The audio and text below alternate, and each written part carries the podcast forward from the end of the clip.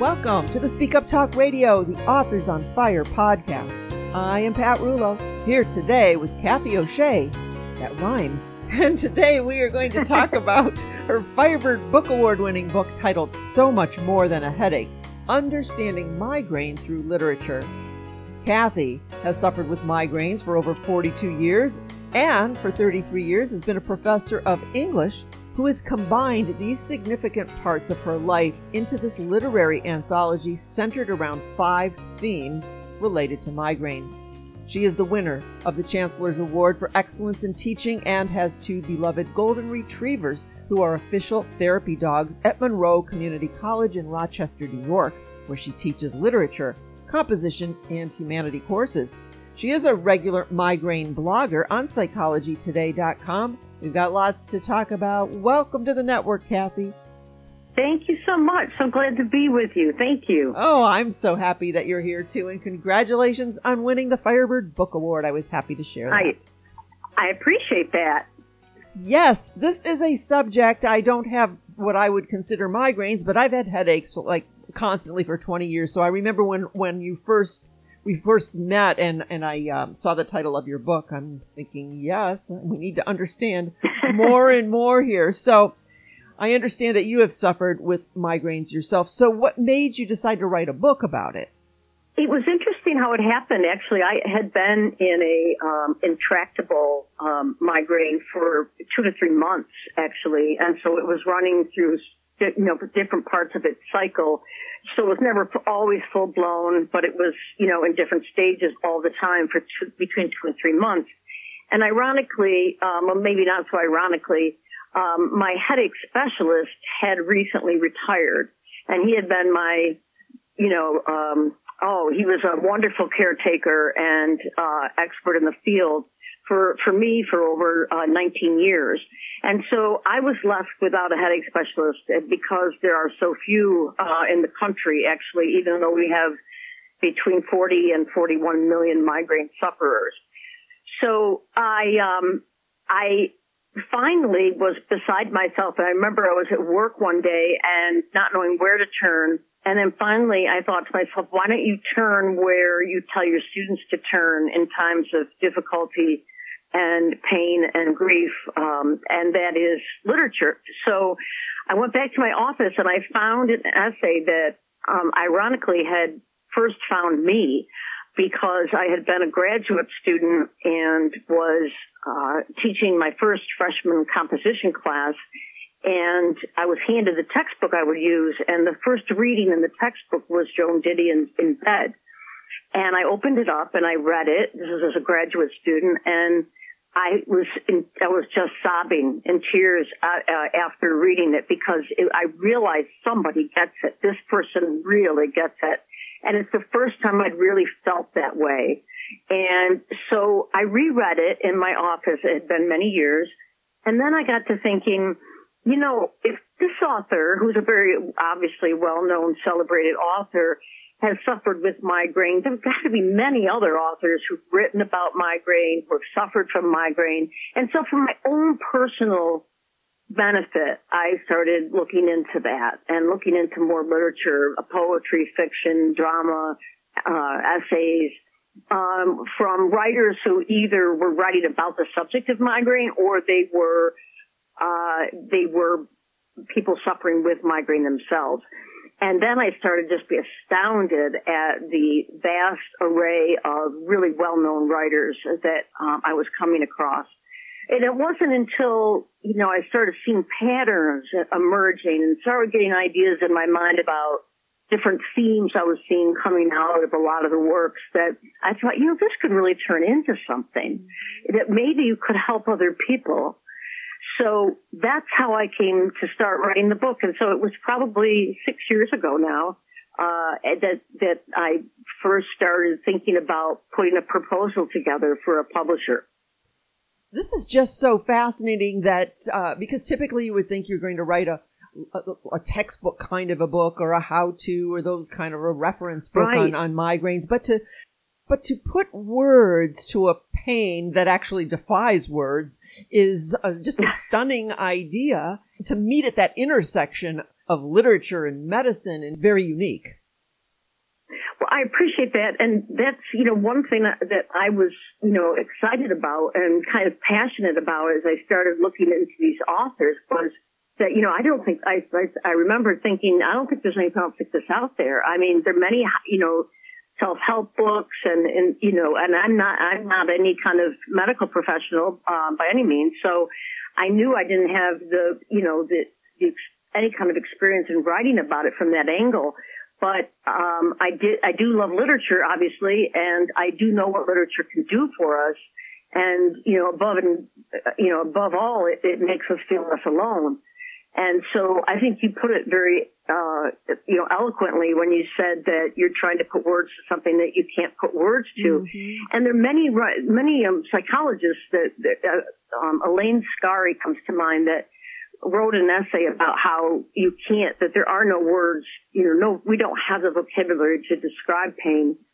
And, um, I, I feel that in some sense that's true, and yet I think literature, um, can capture, you know, it can, it can, if it's the right piece for the right person, it can capture the essence of, of, you know, what clinical and objective kind of language can't.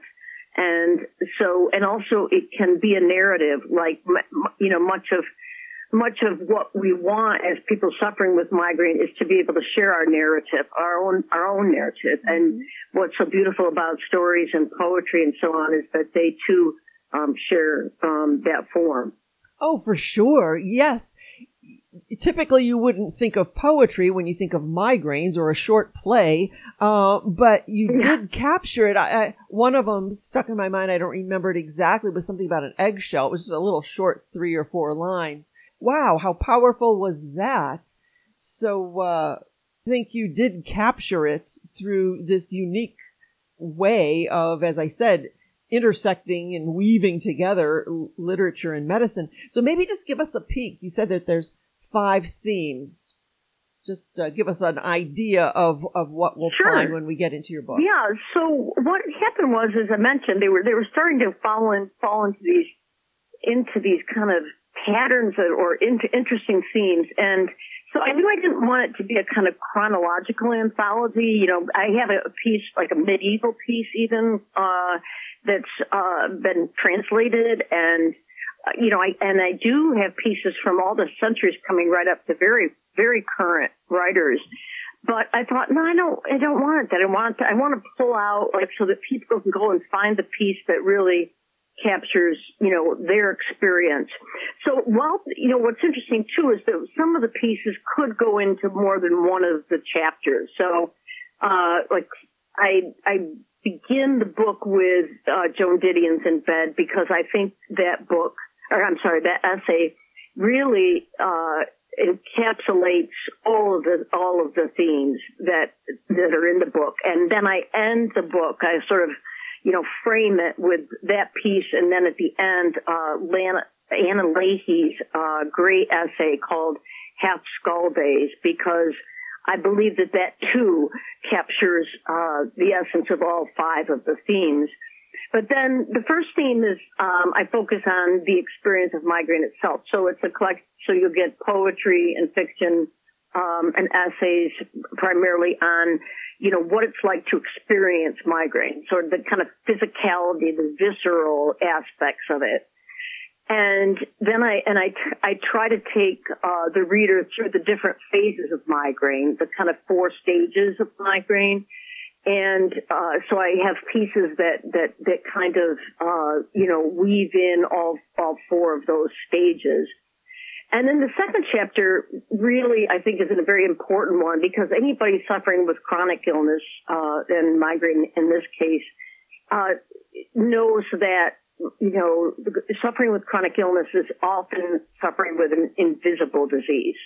Right? So, you know, we began talking and you're suffering with a headache right now and yet your listeners um, probably aren't going to know that, right? So um, it's not like you have, um, you know, uh, laryngitis and you can't speak for your job. It's not like you have a broken leg so people see you have crutches and know that you're in pain. That we, as people suffering with chronic illness, we, we hide the symptoms so well, uh, it, it, it, you know, unless it's impossible, that, you know, people think we're better, much better than we really are. So it's an invisible disease in the sense, in that sense, but also in the sense that so much of society to this day doesn't understand the disease. So that leads nicely into the third chapter, which is called, is just a headache question mark. Because that's what so many people think even today that, you know, migraine, when you say you have, you're suffering with migraine, it's, uh, people will say, well, I've got a, you know, couple of Excedrin in my pocket and it's, you know, it, in other words, they have no no idea. It's not. It's that part of that is our a lot of our faults that we're not better educating uh, uh, people on migraine, but also I have to say, only in the last probably five years or so has the disease become uh, as as um, uh, it, it researched as it has, and have, have there been treatments that have been specifically designed for migraine. So, you know, it, it, but it goes, the history of the, its invisibility and the sense that people feel it's just a, a bad headache goes way back centuries. Um, you know, specifically to the 19th century when you think of, you know, the era of hysteria and how hysteria was treated and when it was considered a women's disease. And that's true with migraine. You know, 70% of all migraine sufferers are women. It's true. But uh, it, but there's this idea that, you know, just rest and it'll go away. Um, and, and also not understanding that it's not just a headache in the sense that the headache's only one component of suffering with migraine. It affects your entire being, you know, you're cognitively and physically and psychologically. And that leads into the fourth chapter, which is called It's a Full-Time Lifelong Job. And if you suffer with chronic migraine, that means by definition you have, you suffer with migraine more than 15 days per month. And it's not one doctor or one treatment that, that takes care of it or even controls it. Um, you have a, you have a, a, whole team of people that help you and a, and a, a whole, uh, um, bag of tricks and, and not tricks, but I should say treatments, um, some of which are pharmaceutical and some of which are not. And um, there are a lot of neuromodular devices now that help with treatment. But for, for instance, I go for Botox, you know, regularly. I go to, once a week for um, physical therapy with, with a, a physical therapist who works specifically with chronic migraine patients with neck trouble. And you know, so it's, and, you know, and you're going to your headache specialist if you're lucky enough to have one or your neurologist, you're getting nerve blocks, you're getting, you know, your, uh, injections. And, and so it's a, it's a, a whole combination of, of, you know, it feels like a full-time, a second full-time job to, to try to control it. Uh, and then the final chapter, I want to kind of leave, leave it, I wanted to leave it, um, in two ways. One, which is, the uh, incredible, I went through this just about um, a week ago, euphoria, and it truly is a sense of euphoria when the migraine lifts. And I, I always say it feels like it lifts out of the body because it's all the symptoms. I mean, all of a sudden you, you are, like I'll wake up one morning after maybe seven, eight days of being in migraine. I'll wake up and I feel like a normal human being. And you, you feel like you're on top of the world and you can do anything. Uh, but then what follows that, and there's a psychological term for it, and it's not coming to my mind right now, um, but is the immediate fear of when the next one's going to be. How much time do I have? How much should I do? But, but then I don't want to overdo because I don't want to bring on my triggers that bring on another migraine. Um, so there's a lot of fear involved in suffering with a disease like this as well. Wow, you can't even enjoy that little bit of downtime that you have because you're afraid. You're afraid. Yeah. you, you get, you know, you have that. I, I, I, I say it's so real with me because it, it just happened like a week ago, and, oh. and I was so, I was on top of the world. I came with my husband, and I said, oh. on, you know, and, and, and I just, it was full of energy. I was, you know, in, in a much better frame of mind, a better mood. Um, I, you know, could do, do all the things I couldn't, you know, hadn't been able to do. But then immediately you start thinking of, as I say, you know, what's the next one could come 10 minutes from now, mm-hmm. or it could be, you know, uh, a month and you just don't know. Um, but you try to minimize bringing on the triggers that you know, you start to learn to have when you educate yourself about migraine, migraine um, because that's the other thing. It's such an individualized disease, which makes it very difficult to treat. You know, you're calling it a disease, and I would think that most people wouldn't consider it a disease. I just think that's it yeah, it is. But I'm saying when people hear the word yeah. disease, they're not right. thinking of a migraine, right? Exactly. Yeah. Exactly, because again, we tend to use phrases, and I, I'm guilty of it myself, but saying that I have a migraine, but that's that's not true. You're having you could you're having you're you have migraine, right? Okay, so as a disease, and you're having an attack, you know, um, but the attack can be uh, you know, just your initial warning signs, you know, that, that you're getting. And then you might be able to abort it with, you know, your rescue treatments, mm-hmm. uh, if, if you're fortunate enough. And then most of us also are, you know, living day to day on, on any number of preventative medications, uh, in addition to the abortive or rescue treatments that we take. So there's a lot of misconceptions, and it doesn't mm. make it easy for you as a person experiencing it. Are has the healthcare community caught up uh, in general? Do you think? Uh, that's a great question. I think they're catching up. I think um, it's an ongoing process. I know. I remember when my headache specialist retired. Um, I, you know, I was just struggling so that, and he said to me, "Kathy, the next three to five years are going to be very exciting in terms of migraine treatment." which was to be true. I mean, the, that's when the CGRP treatment started coming out, that there was a new understanding of what migraine really is and how it uh, is a you know overstimulation of the brain. Um, and so you're getting all these electrical impulses in the brain and hypersensitivity. So that's why, for instance, some of us have uh, um, sensitivity to sound. I, I happen to. If I, that's a warning sign for me, if all of a sudden the world becomes much louder and you can't, I mean, I just become hypersensitive to it and can't take it. Uh, some people, it's, it's, it's visual, you know, so light bothers them, so they have to go into a dark room. Uh, some people can be triggered by fragrances, so even smell. So that's why, like in my uh, physical therapy office, they have a big sign up there that says, many of our patients are migraine patients, so please come in fragrance free. Mm-hmm.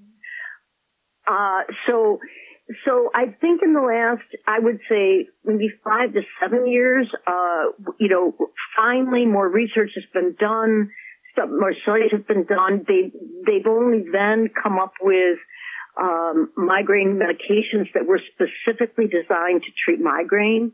Until then, any medication we took was medication that was designed for some other, other some other illness and then happened to work for some migraine patients. So it was so much trial and error. Uh, and even though there still is these, these new drugs that they have on the market, these CGRPs have been tremendously helpful for those suffering uh, with this disease. Mm-hmm. So I think, and you know, I think too the um, I think the, the saddest part, as I mentioned much earlier, is that there are so few people specializing as neurologists specializing in headache medicine. Mm-hmm. Uh, and there are a lot of reasons for that, uh, as I understand it, having talked to several. Um, but it's, uh, it's not considered a field that, you know, many, many want to go into because it's, uh, my one my one neurologist once I asked her the question, you know, why are there so few? Why are how, why are people not going into this field? And she said her, her exact words were, uh, Kathy, it's not considered a sexy disease. So, in other words, even my my current neurologist uh, admitted to me that she would rather she liked working with migraine patients, but she would rather work with patients with, say, movement disorders and things like that. Um, I think it's because, in part, more uh, there's more of the actual. Um, you know, I can't speak for them. I really can't, except to say that's what they tell me. Mm-hmm. Interesting. I would guess, just from what you're saying, uh, then that there are diagnostic lapses of time where people go for long periods of time, perhaps without even getting a proper diagnosis? Boy, that's so true. I, I was talking with uh, one of my um, former neurologists, uh, or headache specialists, actually, on Saturday, and she was talking just about that. You know, the fact that you know primary care physicians, you know, they're so they're such generalists. Obviously, they have to be that they, you know, they don't understand uh, or, or, or they're not able to stay current with what's happening in the field. And so therefore they're not, they're not necessarily able to diagnose migraine. Even a lot of neuro- general neurologists, same thing. They're dealing with so many different illnesses that migraine is just one. And so they're not able to stay current and, and not able to to recognize some of the very individualized symptoms or like warning signs. Like for instance, I remember being shocked to learn that I, I remember I would often come home. I used to have a very long commute uh, from work and I would, about four o'clock in the afternoon, I would start this excessive yawning. And it was really excessive and to the point that I also have TMJ, which is a comorbidity of migraine. And, uh, and it would start to hurt my jaw because I was just, it was nonstop yawning. What I never understood until I read it somewhere and I put the pieces together with my own situation, that's a warning sign for me. Mm. Excessive yawning is a common warning sign for someone that well, you got a migraine coming. Mm. So uh, you better do something about it. So, I mean, who would you know that, right? I mean, you wouldn't think of that as being one. So uh, these are all nuances of this disease that, you know, it's hard for people, for even, you know, medical professionals to keep up with. Yes. Yes, that's a perfect word, the nuance. It's not like you can pinpoint it and say, if you have this, you have that um, because exactly. everyone is different. So it sounds like nobody recovers if you have migraines. Basically, you just learn to, as you said, abort and rescue and just kind of maintain and, and, and try to have as many comforting days as you can. Is, is that true that nobody really recovers and never has them again? Um, you know, that's a good question too, because while there is no cure, okay, so there's nothing anyone can take that's going to cure migraine. However, some young folks, like uh, adolescents, do outgrow them. Okay. I mean, I uh, a friend of mine's son, uh, as just as one example, but I know this for a fact that he suffered them terribly when he was uh, young, when he was maybe 11, 12, 13, that those that around those ages. And by the time he was, uh, you know, 16 or so, he had outgrown them. Mm-hmm. And so some young people do outgrow them. Now I got my first migraine when I was 14. And, but they were episodic at that point, you know, and some people stay episodic, meaning they come every so, often, you know, not regularly, but, but every, you can't determine how often, but they come, but they're not real regular and you're not, it's not something you're suffering with every day. Uh, that, that was true for me until I had a, um, very early in my life had to have a hysterectomy. Um, and when I came out of that, I went into chronic migraine, uh, and it, I, it took like two months to get me out of it and to get me out of that one cycle. And I've never gone back to episodic. Um, and I, I likely never will. I mean, there's not at my point, at my stage, because some people actually, uh, interestingly enough, when they go through menopause, um, there are some women who it helps their migraine. I mean, it helps reduce the number of migraines that they get. So uh, those those are the two kinds of people that I mean I think of when I think of anybody who is actually uh, experienced, you know, say a, an ending to migraine. Mm-hmm. There's hormonal component to this as oh, well. Oh, huge Yeah. hormonal. A lot of I never had hormonal component to mine, but a lot of young women, um, it, it's very, they're, it's a very, it's very much affected by their hormone cycle. Wow, so much to know here. And I think your book is absolutely brilliant in just the way you portrayed it. And I, I just think the poetry and the essays, it just kind of captures that essence. It, like I said before, distills it into, into a feeling that you typically wouldn't expect. So your work is brilliant here. I am so, so Thank you so much. yeah, I'm so happy that we've had this opportunity to just kind of get a little understanding to some of this. And I want to make sure as we begin to wrap up that we're not missing anything pertaining to your book or anything else today that you wanted to talk about. No, I think you asked some fantastic questions, and I was very happy to speak with you. I appreciated the opportunity. Oh my gosh, this is my my pleasure. So if you would, Kathy, share any contact information, places folks can find out more about you, get copies of your book, anywhere you need to take us. Sure. Um, so I have a Facebook page. Um, it's called So Much More Than a Headache. And, uh, I, so, uh, well, you know, uh, I frequently post things. Um, I have, uh, I usually post my, uh, links to my articles on, uh, Psychology Today there. But, you know, you can learn more about the book and, and, uh, you know, I would invite people to check that out. Also, um, I'm on LinkedIn. I have a LinkedIn account and also um, I have a website uh, that is actually in in transition right now. Um, I'm having a new one, um, so I will hesitate to, to Okay. put that the name of that out yet. Yeah, yeah. But um, in the next week or two, actually, it's going to go live. And um, in terms of purchasing the book, you can really purchase it almost anywhere. Uh, you know, obviously Amazon, um, but any of the bookstores. I obviously always highly recommend independent bookstores. I like to, to support those, but also Kent State University Press. Uh, Amazon sometimes likes to fluctuate the price a little bit and goes a little bit high every now and then. I'm not sure why.